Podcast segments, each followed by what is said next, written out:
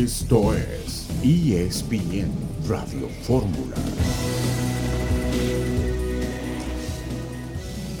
Hola, ¿cómo están? Bienvenidos a ESPN Radio Fórmula. Qué gusto que estén con nosotros durante la próxima hora. Hablaremos del triunfo del América ayer ante el Toluca, del empate de los Pumas ante el Celta de Vigo en Ciudad Universitaria, de Orbelín Pineda que se reportó con su nuevo equipo, el AEK de Atenas, de Rafa Márquez que nos aporta, creo yo, la imagen del día. Es nuevo entrenador del Barcelona B, firmó por dos temporadas hasta el 2024 y circula en redes sociales su fotografía con un sonriente Joan Laporta que le da la bienvenida. Con Héctor Huerta y Jesús Humberto López, Ciro Procuna, bienvenidos. Héctor, ¿cómo estás? Hola, Ciro, ¿cómo estás? Eh, creo que hay cambio en la alineación, está Toñito Rodríguez, pero ahorita lo, ah, saludamos. Perdón, perdón. Sí, este, mucho gusto estar contigo, Ciro, con Toño. Eh, eh, sí, es una imagen que, que da la vuelta al mundo porque es el Barcelona y porque Rafa Márquez es una figura que tuvo un periodo muy exitoso también en el Barça, dos Champions ganó, una jugando, otra estaba lesionado, pero fue, fue un personaje muy importante en, una, en un momento de gloria del Barcelona, cuando aquel sextete del 2009, ¿te acuerdas? Ahí estaba, era el central titular con Jordi Pujol, así que muy, muy buena participación, vamos a ver cómo le va como entrenador, ¿no? Por supuesto, sí, eh, con eh, Carles Puyol, después llegó sí. Leguer Presas, ahí estuvieron disputando la titularidad, pero sí una mancuerna muy, muy sólida. Mucho éxito para Rafa Márquez, oportunidades como esta, pocas. pocas Toño sí. Rodríguez, qué gusto saludarte, una disculpa. No te preocupes, eh, que, que, con Jesús además me haces un honor, Ciro. Un abrazo para a ti, mí un me abrazo pasa muy para seguido. me pasa muy seguido, me confunden con Jesús y coincido eh, contigo, ¿eh? Es, es, es, cuestión del trabajo, así que es un honor, además, insisto, más si es con Jesús y siempre estar con ustedes. Oigan, el América, o sea, le, le tuvieron que quitar un golazo para que metieran luego otro golazo. Y, y en este equipo que ha comenzado el torneo con dudas, ¿no? Las certezas llegan con las victorias. Ahí está una para el equipo del Tan Ortiz. De eso se trata. No vamos a decir que fue un partido perfecto, ni mucho menos, pero tiene mucho valor porque venía en una posición frágil contra un rival que se había mostrado muy fuerte. Así que bien por el América. Efectivamente, le mandamos un abrazo a Jesús Humberto López, tipo decentísimo, gran compañero y estupendo. Sí comentarista. Sí. Efectivamente, un gran, gran, gran relator para fortuna gran nuestra, compañero nuestro aquí en ESPN. Adriana Maldonado, nos da mucho gusto saludarte y nos presenta este avance de lo que tendremos con el América. Adriana. Saludos, Ciro. Las Águilas del América consiguieron su primer triunfo en el torneo local y ahora han liberado la presión. Se mantienen motivados para dar inicio con esa gira por los Estados Unidos, en donde estarán teniendo tres partidos de talla internacional ante el Chelsea, Manchester City y, por supuesto, el Real Madrid. Detalles más adelante. Perfecto, Adriana. Ya te estaremos dando la bienvenida a ESPN Radio Fórmula acaba de entrar eh, a la familia de ESPN, Adriana Maldonado. Y Hernaldo Moritz está en Guadalajara cubriendo las fuentes de Atlas y de Chivas. ¿Cómo estás, Hernaldo? Ciro, muy buenas tardes. El bicampeón del fútbol mexicano, el conjunto de los rojinegros del Atlas, se presenta en casa este sábado ante la máquina cementera del Cruz Azul. Y en el campamento de los tapatíos no quieren encender las alarmas. Habló uno de los líderes del vestidor al respecto. Dice que están a tiempo de que esto no se convierta en campeonitis. Más adelante, todos los detalles. Perfecto, muchas gracias, muchas gracias, Arnaldo.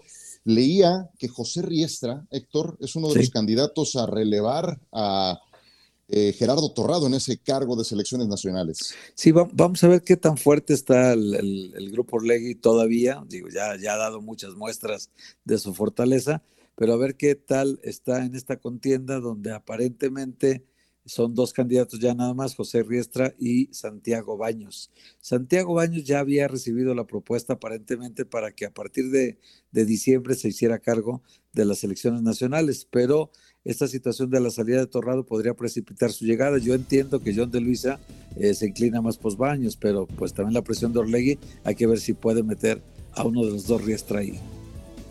Cuando regresemos, Charlín Corral en los micrófonos de ESPN Radio Fórmula.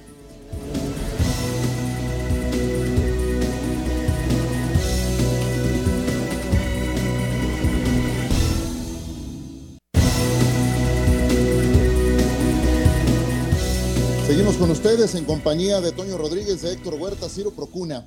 Han sido semanas muy duras para las elecciones mexicanas, Primero el fracaso a nivel varonil, que se queda sin olímpicos y sin mundial juvenil. Luego lo que pasó con la femenil, que se quedó también sin olímpicos y sin el mundial absoluto. Y este último trago es especialmente amargo porque fue en Monterrey con la ventaja de la condición de local y sin marcar un solo gol.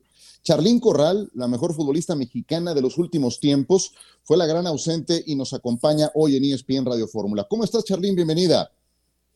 Hola, ¿qué tal? Muy buenas tardes. saludos por allá a todos. Igualmente, muchísimas gracias, futbolista desde luego de los Tuzos del Pachuca, equipo al que le agradecemos que nos haya facilitado esta comunicación. Eh, Charlín, ¿sabes bien a bien por qué no has sido convocada a la selección mexicana femenil? No, la verdad es que creo que es algo que, me gustaría saber. Bueno, creo que ustedes, mucha gente conoce mi, mi historia. En su momento yo creo que eh, hablé, obviamente ahí he tenido consecuencias, pero creo que eso ya, ya ha sido pasado. Al final, eh, siempre que he hablado, pues no ha sido por el bien de Charly, ¿no? Sino por un bien de, de mejorar las cosas, de que, de que pues, cambien, de que se crezca.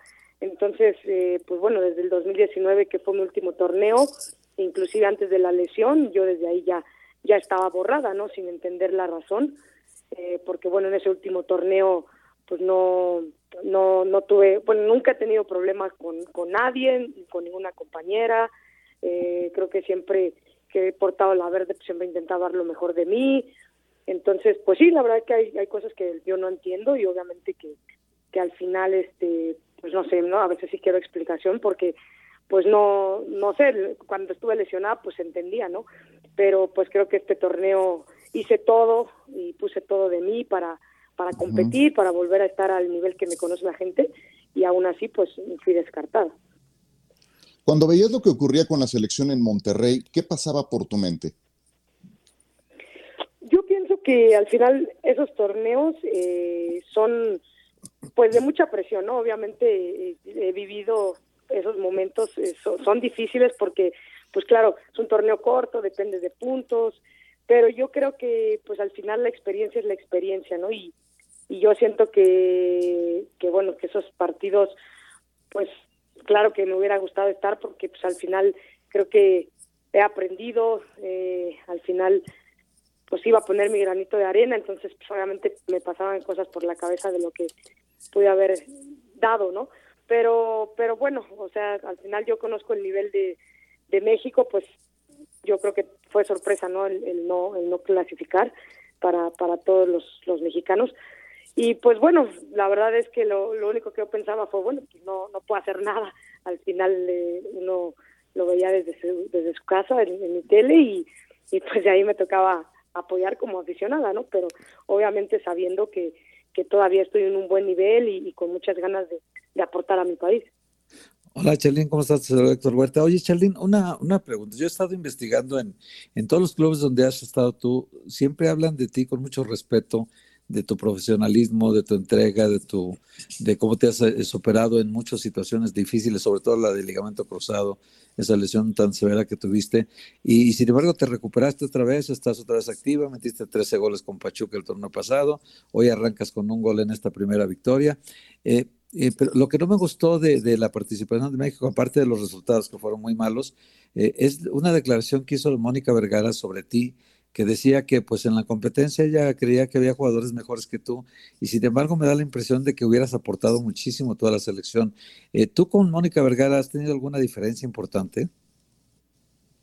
No, la verdad es que la verdad es que no. Yo la conozco desde que desde que tenía que 14, 15 años y, no, no, o sea, eh, nunca tuve ninguna diferencia. Ella sabe mis valores, ella conoce muy bien a mi familia este, yo lo que sí sé es que en el 2011 eh, recuerdo mucho que, que estábamos, creo que seis jugadoras en, la cuerda floja este, de, para ir al Mundial del 2011. Y recuerdo mucho que, que Leo nos dijo, pues estas jugadoras están en la cuerda floja, entre ellas ella y yo, y al final pues yo sí fui al Mundial y ella queda fuera.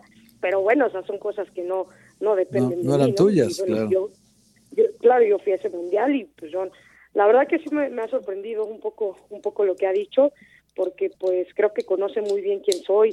Eh, nunca tuve ningún problema con ninguna compañera, con ella tampoco.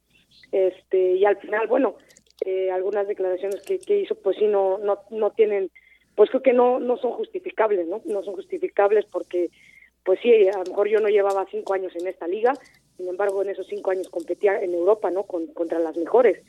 Entonces, eh, bueno, son, son razones que, que no te, que no me explico y, y bueno, si no, si no estoy al nivel, bueno, este, pues a, veces es donde he dicho, ¿no? Pues creo que a mí muchas veces se me ve bajo lupa, que a, que a mí, eh, bueno, me he acostumbrado y creo que siempre rindo, pero pues también es muy difícil cuando cuando no te quieren ver lo bueno, ¿no? Cuando solamente se, se enfocan en, en ver lo negativo, entonces ahí es, es difícil.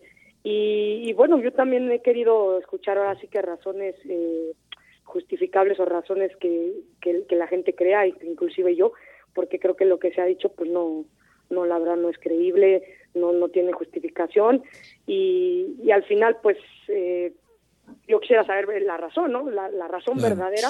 Y como te digo, yo no, no he tenido problema nunca con, con ella, este, te digo, ya sabe muy bien quién soy, conoce muy bien a mi familia, siempre ustedes me conocen y tú lo acabas de decir muy claro, ¿no? Si yo fuera conflictiva, si yo fuera esto, como... No, no, se sabe, se sabe en el fútbol todo, ¿no? Claro, eh, pues en el Levante, inclusive en el Pachuca, yo tengo la conciencia tranquila si tú preguntas a, mis compañeras, Entonces yo en ese aspecto, pues pues sí, a mí a veces creo que lo que más me, me ha molestado un poco que, que de repente se hablen cosas que pues no son ciertas y pues bueno, me gustaría así pruebas, ¿no? De decir, bueno, hiciste esto, porque hasta el día de hoy pues yo no, no conozco nada. Oye, Charlene, y otra cosa, este golpe me imagino que para la liga, para, para el fútbol femenil, para México es un golpe muy duro esto que ocurrió en Monterrey porque no solo se pierde el Mundial, sino también se pierden los Juegos Olímpicos y estamos hablando pues de una generación que no va a tener participación en torneos tan importantes como estos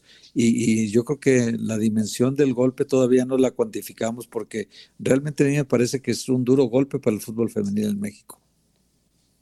No, sí, la verdad es muy, muy duro porque creo que sí había una generación buena eh, pues ya hay una liga que va creciendo, cada vez más extranjeras quieren estar acá, este, en Europa, ya desde antes de venir, yo ya me preguntaban mucho, ¿no? Que, que, pues, querían venir, que veían que, crecía, que veían que hay buen nivel, que va mejorando.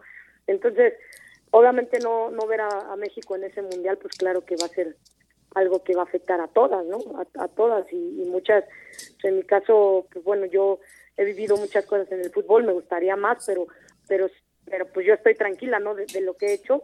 Yo creo que hay muchas jugadoras eh, con un futuro, con mucha proyección y obviamente el no estar en esa en ese mundial, en esa competencia les va, les va a afectar mucho y a todo México pues nos afecta. Hola Charlene, te mando un abrazo. Toño Rodríguez por aquí. Estoy seguro, supongo, con los años tendrás amigas dentro de la selección, amigas que estuvieron en CONCACAF W. No sé si durante el torneo habrás hablado con ellas o después de, pero ¿qué te han dicho tus amigas de, de, qué piensan ellas, tus amigas futbolistas, tus amigas seleccionadas nacionales, de qué piensan ellas de por qué no estás tú en las últimas convocatorias?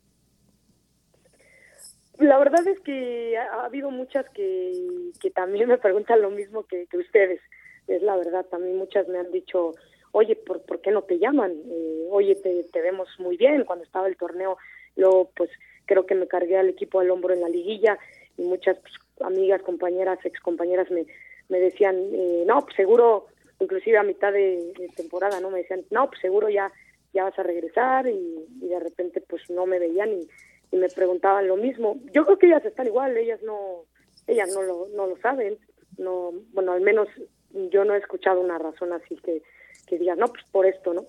Este, yo puedo entender a lo mejor por qué, al final yo, yo sé quién soy, yo también soy una persona que habla de frente, no me considero que sea, eh, te digo, ni grillera ni nada así, porque yo las cosas que he hablado este, siempre ¿Te peleaste con alguien, Charly? hablado.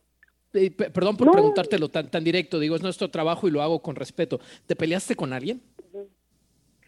No, la verdad es que, la verdad es que no no no me peleé. Lo que sí lo que sí porque al final yo tengo buena memoria o sea lo que sí recuerdo que pasó que fue mi última en mi última convocatoria que yo fui fue en el 2019 eh, que fue los panamericanos. Después de panamericanos no me convocan al, preolímpico y ahí sí reconozco que yo hablé eh, de una situación que yo pasé ahí con, con una doctora no y eso si pueden buscar, pues sí ahí están mis palabras, ¿no? Sí reconozco que ahí yo dije una situación de, a ver, yo viví esto, lo cual a mí se me hizo pues una falta de respeto, lo que viví, y lo, lo, lo comuniqué, ¿no? Dije, pues yo viví esto, al final pues son cosas que no deben seguir pasando en selección porque las jugadoras cuando van ahí, tú, tú vas a un club y si queremos que esto crezca, pues tienen que dar un trato de profesional, ¿no? Y a mí el trato que a mí me dieron pues no fue de profesional, ¿no? Entonces, eso sí, eso sí yo lo, lo dije y, y supongo que, que molestó, eso es una realidad también creo que ha de haber molestado. Lo que sí es que nunca me contactaron para decirme, oye, Charlene, ¿por qué dijiste esto? oye, ¿qué pasó? oye, este, cuando yo me rompo el cruzado, con la única persona que hablo es con, con Javier Mier, él fue el único que me dijo, bueno, yo te hablo como, o sea, ya ni siquiera como alguien de federación, sino algo como personal, porque me pasó eso de la rodilla y ánimo y todo. Fue la única persona, nadie de selección femenil me contacta para decirme pronta recuperación, nadie, nada.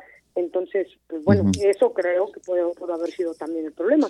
Pero te digo, yo creo que las cosas siempre son muy fáciles, ¿no? Se arreglan hablando, este, intercambias al final, eh, si queremos que esto crezca, pues también hay que aceptar retroalimentación, ¿no?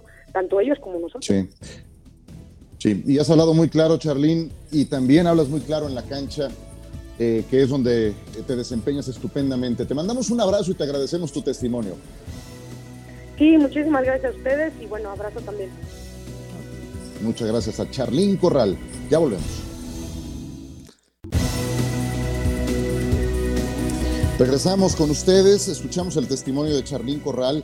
Eh, yo quiero preguntarles con qué se quedan de, lo que escuchamos, porque no son nuevos estos casos, futbolistas que pueden aportar en la cancha para una eliminatoria o para un mundial que son marginados. Bueno, me puedo ir hasta el caso Alfredo Tena para 1986, pasó con Tato Noriega para el 2002, eh, que ahí entiendo era gusto del técnico de Javier Aguirre Increíble lo de Cuauhtémoc Blanco para el 2006, porque Cuauhtémoc seguía siendo una, una, pieza valiosa aún con su veteranía. Ahora ocurre que con Javier Hernández divide opiniones, hay eh, seguramente un tema disciplinario, y ahora ha pasado con Charlín Corral, con el testimonio que recién escuchamos. El que haya pasado no quiere decir que esté bien. Si hay méritos deportivos, entonces no tiene por qué pasar esto. Y, este es el que me parece más increíble de todos, porque esta selección no tiene gol, no tuvo gol, y Charlín Corral sigue mostrando un estupendo nivel en el torneo local. ¿Con qué se quedan de lo que escuchamos, Héctor? Pues yo, yo me quedo con el asunto de que más nos hacía falta Charlín a nosotros que, que a ella otro llamado a la selección nacional, ¿no? Yo creo que esta selección que terminó su participación en Monterrey con el último lugar, cero goles a favor, tres derrotas en tres partidos, que perdimos con Jamaica, con Haití nos goleó 3-0 y luego perdemos con Estados Unidos, que era un partido, digamos, un, un, resultado más o menos previsible el de Estados Unidos, porque es una selección muy poderosa, pero contra Haití, contra Jamaica, México tuvo que haber calificado para los Juegos Olímpicos y para el Mundial. El asunto es que, Ciro, eh, a ella la han castigado eh, también en 2015, cuando estuvo en el, el fracaso del, del Mundial de Canadá 2015, 15 hizo unas declaraciones y la Comisión Nacional del Deporte, la CONADE, la sacó de la lista para, para los panamericanos. Entonces, solamente por, por decir las cosas como ella pensaba, ¿no? Siempre por ser, como dice ella, muy, muy directa, muy, muy vertical en sus opiniones, este, y la están, le están cobrando factura por eso, siendo que es, yo creo que una de las mejores jugadoras mexicanas de todos los tiempos. Y Charlene ha demostrado su calidad no solamente en México, en el Levante fue Pichichi, luego fue al Atlético de Madrid, y ahora en el Pachuca hizo 13 goles el torneo pasado, con lo cual tenía que haber sido convocada esta selección sí o sí, pues no tenía, no tenía ninguna justificación Mónica Vergara para no llamarla, porque además todas las delanteras de la selección, Stephanie Mayor, eh, Licha Cervantes, nadie metió un gol, sí, ni un solo gol metieron. Entonces la experiencia de ella nos hubiera servido muchísimo a la selección. Primero, es una de las tres mejores jugadoras de fútbol que ha tenido este país en su historia. Y capaz que es hasta la mejor jugadora de fútbol que ha tenido este país en su historia. Estamos hablando de un salón de la fama, Charlín Corral, eh, en, términos generales, lo que eso significa. Y si todavía está jugando ese nivel, eh, ¿En manos de quién está el fútbol mexicano? Esa es, la pregunta, porque no se compara tanto con el caso de Chicharo. Chicharo entra, a la mesa porque, porque no hay de dónde, vamos. O sea, no es que haya un jugador que, siquiera sea más o menos confiable en términos de selección mayor. Y ya si tienes el goleador histórico, pienso yo, yo sé, Ciro, que tú ya de ese tema quieres parar un poco porque sabemos todos que no va a suceder, pero bueno, creo el de Charlene es distinto porque, porque ella sí le está rompiendo con su equipo. Entonces, toda atleta que, que, sea así de frontal, que tome las entrevistas después de una eliminación en un tema tan caliente, que se dirija con respeto, que lo sustente en la cancha, tiene mi absoluto respeto. Y yo estoy seguro que el absoluto respeto tuyo, Ciro, el absoluto respeto tuyo también, Héctor, que gracias conseguiste la entrevista. No, no, no quiero hablar por ustedes. A lo, que, a lo que quiero llegar es con qué transparencia y con qué sencillez Charlín viene de una entrevista de estas y nadie en la federación del otro lado es capaz de dar una explicación real de qué pasa con Charlín Corral. Si es decisión de Mónica Vergara porque le ganó aquel lugar en el Mundial, obviamente Mónica Vergara nunca lo va a decir, pero, pero Charlín de alguna forma también lo pone sobre la mesa. Lo, que me preocupa también es que nos llenemos de este tipo de expedientes secretos que quedan ahí y pasan los años y te acuerdas cuando no llevó la golpe a Cuauhtémoc, pues sí, en el 2006, te acuerdas de lo de Alfredo Tena y, y entonces lo que sigue fastidiándose es la parte deportiva. Porque Tampoco estamos con abundancia de talento como para andarlo desperdiciando tan fácil. perdón que me meta, pero, para terminar o complementar esta idea, Charlín es el caso que sabemos, ¿no? E, es el caso que sabemos. ¿Cuántos más no sabremos de, jugadoras ah, que en visorías, que en selecciones menores, de entrenadoras, de fisioterapeutas, de administrativas y administrativos que, que se quedan en el camino a las, a las que les cierran y a los que les cierran las puertas por cuestiones arbitrarias en, en detrimento de los propios intereses de los equipos.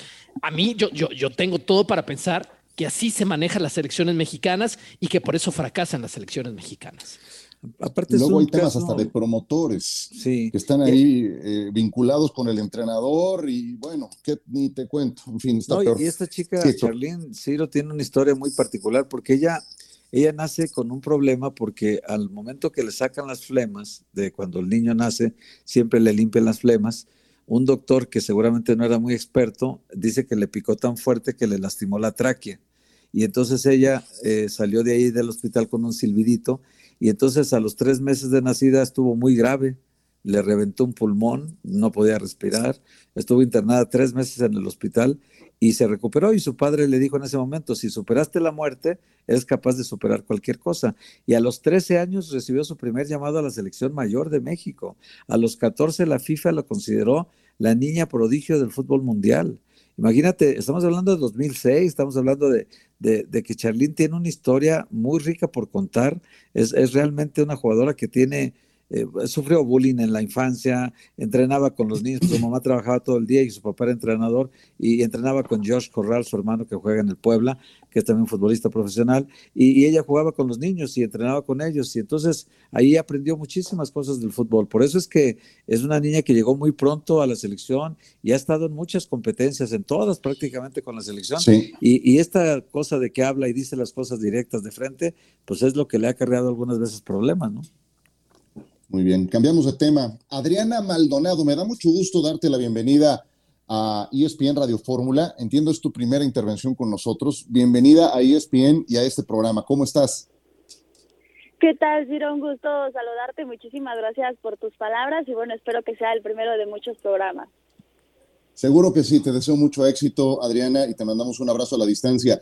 Eh, y pues eh, has estado pendiente de la información de la América que tiene agenda llena para los próximos días. Sí, efectivamente, la verdad es que bien sabe que desde ayer en la noche con ese partido ante Toluca arrancó esta seguidilla de partidos importantes para las Águilas del América, tomando en cuenta los partidos amistosos que tendrán y también los partidos de liga. Si bien ayer ya vencieron a Toluca y sumaron sus primeras tres unidades en el torneo local, pues aún les queda eh, pues enfrentar lo que será eh, Tijuana y también el León en estas próximas dos semanas y media pero tendrán esos tres partidos amistosos de talla internacional. Mañana ya el equipo que hoy dirige Fernando Ortiz hace el vuelo a los Estados Unidos, específicamente a Las Vegas, para enfrentar primero el sábado al Chelsea, después estarán midiendo al Manchester City y cerrarán esta pequeña gira veraniega ante el Real Madrid. Entonces se viene una agenda muy apretada para el conjunto de Guapa. Hola Adriana, te saludo con mucho gusto también, igual que Ciro, te doy la bienvenida a casa. Ojalá que sea muy larga tu participación con nosotros y que, y que nos estés informando permanentemente, como lo haces con mucha eficiencia. Yo te sigo desde hace mucho tiempo, he estado al pendiente de ti y qué bueno que llegaste a ESPN. Por un lado. Por el otro lado, te pregunto, las decisiones que tomó ayer el Tan Ortiz de dejar a Cáceres fuera del equipo titular y a Pedro Aquino sobre todo, eh, a Federico Viñas, que también venía siendo titular, ¿fueron decisiones técnicas, no, no fueron por problemas de lesiones?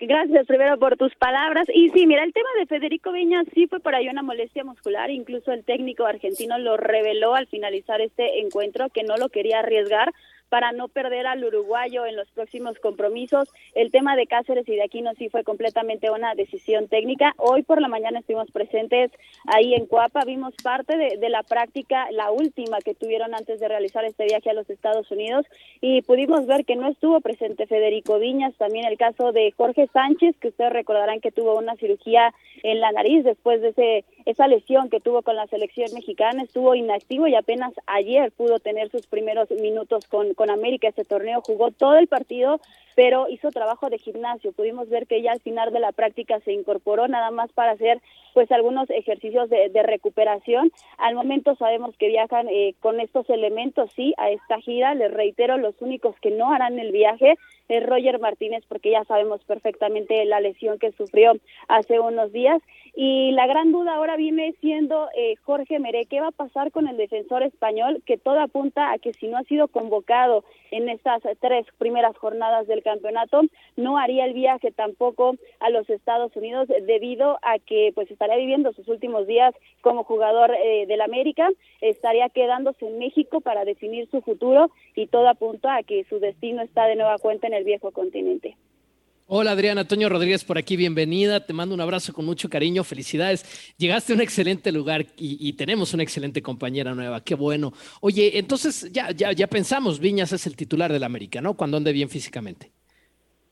Gracias, Toño. Fuerte abrazo. Sí, eh, la verdad es que también había sido un jugador al cual le había dado muchísima confianza el Tan Ortiz, aunque no podemos dejar a un lado también a los juveniles, que está dándoles pues por ahí muchísima fuerza. El caso de Román Martínez, Emilio Lara, que lo ha hecho muy bien. Ayer incluso tuvo un debut con el Tijuas, que es, es un jugador que también siguió muy de cerca cuando él estaba presente en la categoría sub-20. Federico Viñas sí se perfila, pero lo que está haciendo el cabecita Rodríguez también parece estar dejando muy buenas sensaciones en el nido y otro tema, por la carga de trabajo, la agenda tan apretada que se le viene al conjunto de Cuapa, incluso el técnico reveló que va a haber muchísimas rotaciones. No puede eh, contar con el mismo plantel o la misma base, como fue el cierre del torneo anterior, que no presentó muchos cambios.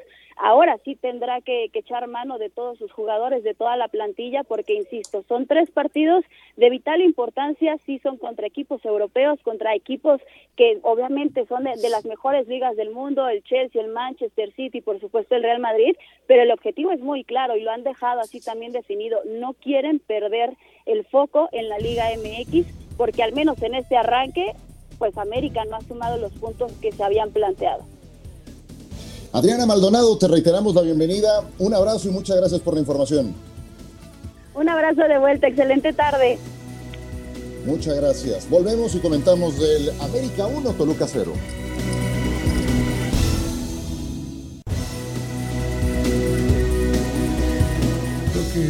Son dos partidos diferentes después de la expulsión. Eh, creo que habíamos hecho 30 minutos buenos, habíamos controlado la América sabiendo en su ataque que, que tiene y que es muy poderoso.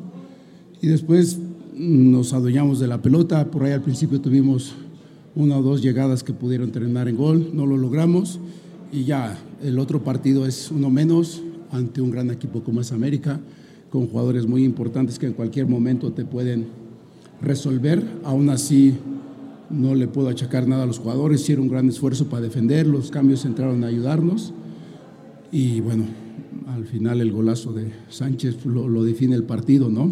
Creo que ellos teniendo más ocasiones de gol que nosotros, pero te reitero, creo que esto nos ayuda a saber que con dos triunfos no, no, éramos tan buenos, hoy que perdemos tampoco somos tan malos, dimos la cara, luchamos, es lo que la gente nos pide, que siempre nos entreguemos al final pero me hubiera gustado ver el partido más 11 contra 11 y creo que hubiera sido otro resultado.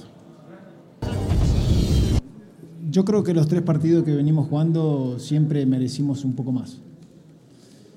Eh, hoy el desahogo mío particular se debe a un poco eso, a veces de tanto insistir y no poder encontrar el, valioso gol. Eh, hay desahogo, soy un ser humano. Con respecto a las sensaciones, seguimos insistiendo que somos un equipo grande y siempre vamos a ir para adelante. Yo no tengo duda de eso. Eh, cuestiones, preguntas, disconformidades, siempre lo va a haber, siempre lo va a haber. Importante que yo tenga claro bien en mi cabeza lo que quiero para el equipo y para la institución. Nacho Ambriz, entrenador del Toluca, y Fernando Ortiz, el responsable del América después del juego de anoche. Un partido que prometía mucho y se transformó por incidencias especialmente arbitrales en, otro juego, y creo que lo describe muy bien eh, Nacho Ambriz. Eh, Adonai Escobedo incide en este partido por la roja directa que le pone a Claudio Baeza al 31. Esa no la veo tan mal, creo que es una entrada temeraria de Claudio Baeza. Eh, Toluca se lo buscó y jugó más de una hora con 10 futbolistas, pero lo que me pareció una exageración fue la anulación del gol que anotó Álvaro Fidalgo sobre el cierre del primer tiempo por un supuesto fuera de juego. Al final ganó el América, con justicia 1 a 0 con gol de Richard Sánchez, pero para el Toluca, Toño, son dos juegos consecutivos en que no terminan completos. Así es, y ese es un tema para Nacho Ambriz, ¿no? Cuando quieres llegar al nivel de juego que ha mostrado, y mira que es muy temprano en la temporada con un equipo que tuvo tantos cambios, quizás se te puede pasar la mano de la intensidad. No es necesariamente el perfil de los equipos de Nacho Ambriz, lo recuerdo mucho con el América de Miguel Herrera, querían hacer tanto que terminaban por ser indisciplinados, espero que ese no sea el caso, espero por el bien del Toluca, que para mí es un muy legítimo candidato al título esta temporada. Sí, tiene un equipo muy profundo. Eh, y también el América, Héctor. Bueno, hablábamos de las, de las eh, rojas. La semana pasada fue Marcel Ruiz, ahora fue lo del Cerrucho Baeza, por lo que ya comentamos. Pero también es cierto que el Toluca pudo anotar en este partido. Tuvo dos jugadas muy subidas de tono en el segundo tiempo. Un bombazo de Cabello Zambeso al 75. Em, otro tiro del Dedos López que salvó Ochoa. Incluso en el primer tiempo, cuando eran 11 contra 11, Ay, Héctor, una doble intervención de Ochoa fantástica. La última, esa quemarropa de Fernando Navarro, era el minuto 14. Entonces, bueno, un juego, qué lástima que no, que no pudieron completarlo 11 contra 11. Creo que hubiera sido mejor. Sí, el partido contra el Atlas jugó 70 eh, minutos completo y, y, 20 incompleto, ¿no? Y ahora fueron al revés, 20 completo y 70 incompleto. Entonces, eh, con un equipo como el América en su casa es dar mucha ventaja estar con 10, ¿no? Entonces, lo, de, lo del Pato Baeza sí tiene que ser más cuidadoso porque si es una jugada muy al límite del reglamento y evidentemente que al revisar en el bar tienes unas altas probabilidades de que te expulsen, ¿no? Entonces, eh, la de Marcel Ruiz fue muy parecida, ¿eh? También fue una jugada que no le marcan falta a él y va y se desquita con un rival, ¿no? Entonces, creo que en esa parte Nacho sí tiene que poner más orden en el equipo porque eh, no, no se puede jugar con 10. Es muy difícil ahorita jugar con 10, competir igual, igual contra el rival. Y al final casi logra el objetivo, ¿no? De no perder cuando menos en este partido, pero ese golazo de Richard Sánchez, que además Richard está peleando por un lugar que el torneo pasado fue suyo, ¿no? Cuando Pedro Aquino no estuvo, Richard Sánchez fue el titular y ahora eh, a lo prefirieron a Jonathan Dos Santos sobre él para empezar de titular en este torneo. Entonces sí es un llamado de atención para Richard Sánchez, que tiene que seguramente hacer más en el entrenamiento para convencer al Tan Ortiz, pero ayer se demostró que, que tiene calidad y que sobre todo tiene un potente disparo de media distancia. Es un jugador que le pega muy bien a la pelota, ¿no? Oye, cuando ves lo que hacen Fidalgo con ese golazo que le anulan también. y Richard Sánchez con el gol que define el partido, eran tus dos mediocampistas más retrasados que te aportan mucho también al frente. Tienes a Richard, tienes a Fidalgo, tienes a Jonathan, tienes a Pedro Aquino. Son cuatro futbolistas para dos puestos. Bueno, también tenías a Santiago Naveda, que tuvo minutos cuando estuvo Solari y que ahora está, bastante más relegado en esa, en esa carrera, ¿no? Pero también hay profundidad de parte del América y creo que la lesión de Roger Martínez le ha ayudado a poner, creo yo, en su posición ideal a Jonathan Rodríguez, que tendrá que tomar su nivel conforme avance, conforme avance el torneo, ¿no? Sí, yo creo que el América es un cuadro muy completo, es decir, tiene un plantel muy profundo, tiene casi dos jugadores por puesto Y, si aprovecharan el espacio que deja Roger, porque ya no va a jugar todo el torneo prácticamente, si pusieran a otro, otro extranjero, yo creo que vendría muy bien al América tener otra opción en el ataque, porque el que tiene del lado derecho a Jürgen Damm y a Sendejas, y en el eje de ataque Viñas y a Martín, le falta uno más por, por cabecita.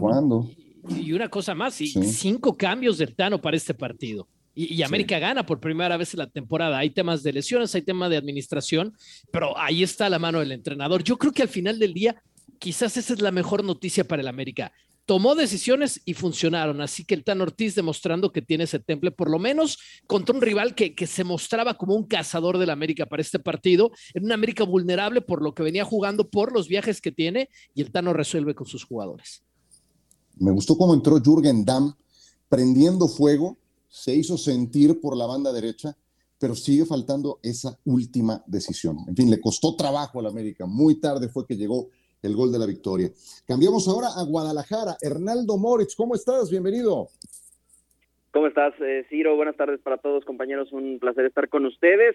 Pues eh, vaya eh, que ha cambiado prácticamente de día a día, e incluso de hora a hora, el tema de la negociación de Santiago Ormeño con las Chivas Rayadas del Guadalajara y con, por supuesto, eh, el tema también de Eduardo López y Grupo Pachuca. Ayer reportábamos eh, bien, eh, de verdad, bien, bien reporteada la, información que Chivas pues ya estaba prácticamente resignado a negociar independiente a Ormeño y después ver qué iba a pasar con, con Chofi ya de manera interna.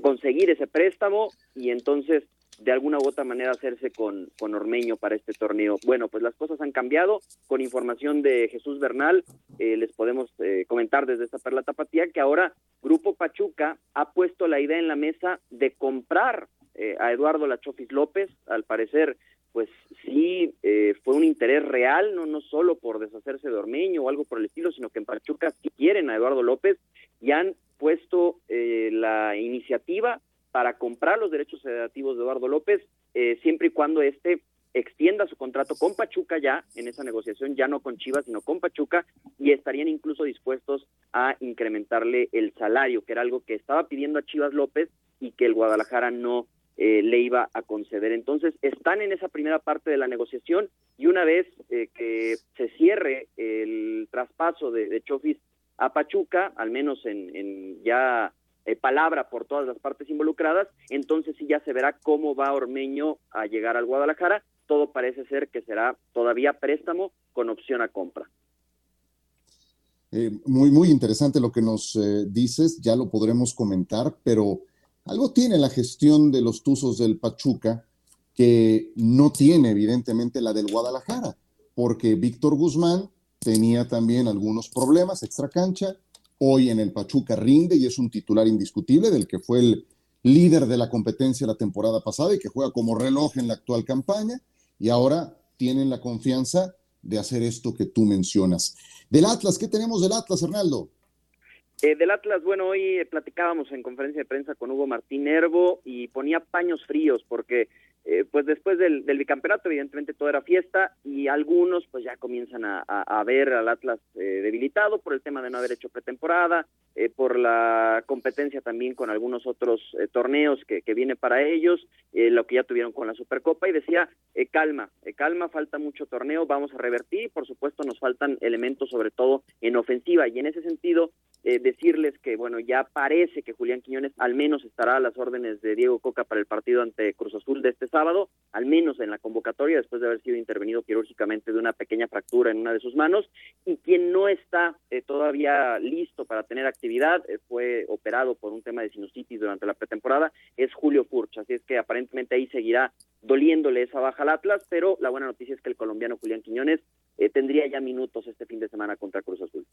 Hola Hernando, te saludo con mucho gusto. Oye Hernando, ya en el caso de refuerzos no va a haber más, es decir, lo de Manotas se sustituyó con Jesús Osejo y ahí quedó ya todo? ¿O todavía el Atlas aprovechará la plaza de extranjero que le queda con la salida de Manotas para traer algún otro jugador? Eh, prácticamente gusto saludarte, Héctor. Eh, dijeron que estaban satisfechos con el plantel, estaban satisfechos, que no, eh, palabras tal cual de, de Riestra, que no se cierra nunca la posibilidad eh, sin embargo que en estos momentos estaban tranquilos con lo, con lo que tenían y que si algo extraordinario aparecía en el mercado, algún jugador que quedara libre, algo fuera de lo común, podrían analizarlo, pero en estos momentos no están eh, buscando eh, por, por cielo, mar y tierra algún refuerzo en Atlas. Están tranquilos con lo que tienen eh, después de este mercado de transferencias. Perfecto. Para cerrar, Hugo Martín Nervo, lo escuchamos. Mm, yo creo que, que habíamos arrancado bien el tema de los partidos, tanto de, de la pretemporada como el partido con América. y el otro día, sí, por ahí fallamos los primeros 20 minutos, como decís, no, no estábamos del, del todo cómodos con el, con el juego que, que, proponía el rival. Y, y, bueno, cuando tenés jugadores de jerarquía enfrente, eh, el margen de error tiene que ser el menos posible. Bueno, nos ocurrió, no, no, nos ocurrió eso, la verdad que no, no lo esperábamos de, tal manera eh, pero bueno, lo, importante es que el equipo reaccionó, que el equipo eh, siguió buscando el empate. Es difícil reaccionar con, con un marcador como un 3-0 eh, en contra y, sin embargo el equipo lo hizo y, lo hizo muy bien y tuvimos muchas, muchas chances de, poder empatar el partido. Lamentablemente no, no, no se logró eh, esa hazaña, pero, pero bueno, sí sabemos que no nos puede volver a pasar de, entrar de esa manera, lo tenemos bien claro, lo hemos hablado y trabajado en, en lo que va de la semana, pero tampoco significa que, que, que, se va a derrumbar todo lo que hicimos anteriormente, al contrario. Creo que, que siempre tenemos eh, aprendizajes y por ahí eh, este, partido vino bien, o esos primeros 20 minutos del partido vinieron bien para para plantearnos muchas cosas y replantearnos muchas cosas y, bueno, y seguir adelante. Sí, un, camino que no le había tocado al Atlas, recibir tantos goles en tan poco tiempo, pero que te tengan que dar tres bofetadas para que te actives, pues no está muy padre, ¿no? Eso es, de lo peor que le he visto al Atlas en mucho tiempo. Gracias, Hernaldo, saludos. Gracias a ustedes, muy buenas tardes, saludos. Gracias, Arnaldo Moritz en Guadalajara. Pumas empató con el Celta de Vigo a un gol un diluvio en este partido. Pumas se adelantó con un cabezazo de Diogo y lo emparejó Yago Aspas, que es por mucho el jugador más talentoso del Celta. Fue un gusto ver a Yago Aspas en el terreno de juego en el Estadio Olímpico Universitario. El equipaje del Celta de Vigo no llegó a tiempo. Qué raro. Me extrañó mucho esa noticia, qué raro, porque eso nunca pasa en el aeropuerto de la Ciudad de México. Tuvieron que improvisar con un uniforme negro, la verdad, muy elegante y, y, y muy Ay, bien por, por, parte de la marca de las tres franjas que, que hizo el quite a tiempo. Pero qué raro que, que Oye, le haya qué, pasado eso al Celta qué de Vigo. pena, ¿no? Está recibiendo un, un equipo no, de la liga. Digo, qué pena porque nos pasa a todos todo el tiempo. Ya no nos vamos a meter no, en esas broncas, pero qué bochorno, qué pena. Sí, creo que ni podían intercambiar uniformes porque es el único que tienen para esta gira que están haciendo. Entonces no, no pueden intercambiar camisetas ahorita. Sí, estaba padrísimo, la verdad, ese, ese uniforme negro, dije, no sabía, pues no, no sabía porque no lo, no lo utilizaban, fue, fue de bote pronto que tuvieron que resolverlo. Vladimir Loroña es nuevo jugador de Tigres, futbolista que llega a reforzar la defensa. Si algo le hace falta a los Tigres es justamente solidez en la defensa. De medio campo hacia adelante no les falta nada, pero ¿es Loroña la solución a ese equilibrio que no tiene todavía el equipo de Tigres, señores? Pues pero es que, va a aportar. Sí, y aparte estaban improvisando Toño ahí Aquino, que había sido, que pasó de extremo izquierdo con comiendo. el Tuca Ferretti toda la vida, eh, pasó sí. a lateral derecho, se lo tragaban fácil en todas las jugadas, eh, cometía penaltis porque estaba fuera de posición, eh, no llegaba a tiempo a los cierres para que le metieran gol atrás de sus espaldas, en total que no, no le fue nada bien en este arranque Aquino, y, y, Vladimir Noroña, pues eh, maneja bien esa posición, o sea, es, es especialista, es un lateral derecho natural. Eh, lo que me extraña mucho es dónde está el Chaca Rodríguez, eh, Ciro, ¿dónde está? Era titular de la selección mexicana con el Tata Martino durante más de tres años. ¿Y dónde está ahora? Sí, sí, sí, todo, todo, lo que ha pasado en Tigres, Dueñas, que en su momento ayudaba mucho, Salcedo que ahora regresa para la Liga MX, pero yo creo que Loroña va a aportar esos errores que, que, está sufriendo Tigres por la lateral tremendos, yo creo que con un lateral del oficio de Loroña difícilmente van a pasar, no es perfecto, pero es que sí se los están comiendo, aquí no especialmente. Efectivamente, sí, Aquino, que no tiene tampoco esa formación defensiva, es un lateral que tiene ese, ese oficio de atacante, pero cuando se trata de marcar esa faceta le cuesta mucho trabajo. Suerte para Vladimir Loroña, ex del Puebla y de Tijuana. Y, lo de Rafa Márquez, que fue con lo que abrimos, y nos queda nada más eh, minuto y medio para despedirnos, de verdad le deseo mucho éxito como nuevo entrenador del Barcelona B. Este tipo de oportunidades no abundan, es un gran escaparate. Solamente alguien con la trayectoria de Rafael Márquez con el Barcelona podía estar cerca de algo tan importante. Eh, se decía nervioso y con un gran reto Rafa Márquez. Ojalá, ojalá la prenda ya, de verdad. Son escasas oportunidades de semejante tamaño. ¿Cómo lo vieron? Pues mira, yo, yo veo una gran oportunidad para él, este, que ya estudió el curso, que ya tiene su licencia y que parece ser que finalmente se decidió por ser gente de cancha y no gente de escritorio, ¿no? Eh, qué bueno por él y, ojalá que tenga éxito porque es una figura de las más importantes de la historia de México. Yo me atrevo a decir que el, segundo jugador más importante después de Hugo Sánchez y creo que en, logros deportivos tiene muchísimos, ¿no? Tiene mm, casi 20 títulos en, en su carrera y es un jugador que, que para la selección mexicana fue cinco veces capitán de Copa del Mundo. Es una cosa impresionante, ¿no? Y suena, una exageración, pero es un hecho. Por esa sí ya pasó Guardiola y Luis Enrique. Sí. Sí, sí, es, así fue. Tal y como lo dices. Así fue. Por eso el tamaño del reto. Muchísimas gracias, señores. Héctor, Toño, un abrazo. Gracias, gracias, Ciro, un abrazo. Gracias, Toño. Bye, bye. Hasta la próxima. Gracias.